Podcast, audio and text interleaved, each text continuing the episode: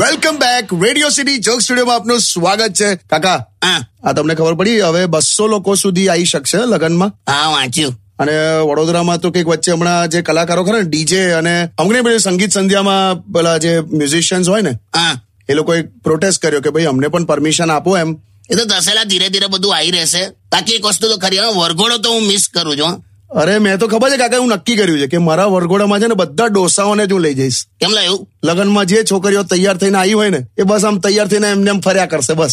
અલા હવામાં તને મજા આવે આ તો એક વાત છે એમ પણ તે જોઈ છોકરી બોકરી જોઈ ખરી એટલે હમણાં ચાલે જ હમણાં એક જણ સાથે વાત થઈ છે મને ગમી પણ છે શું કરે ફેમિલી એટલે એનો ભાઈ છે ને જીમનો ટ્રેનર છે એમ પપ્પા પોલીસમાં છે અને મમ્મી છે ને પેલા આમ કબજો કરેલી જે જમીનો હોય ને બધી ક્લિયર કરાવે છે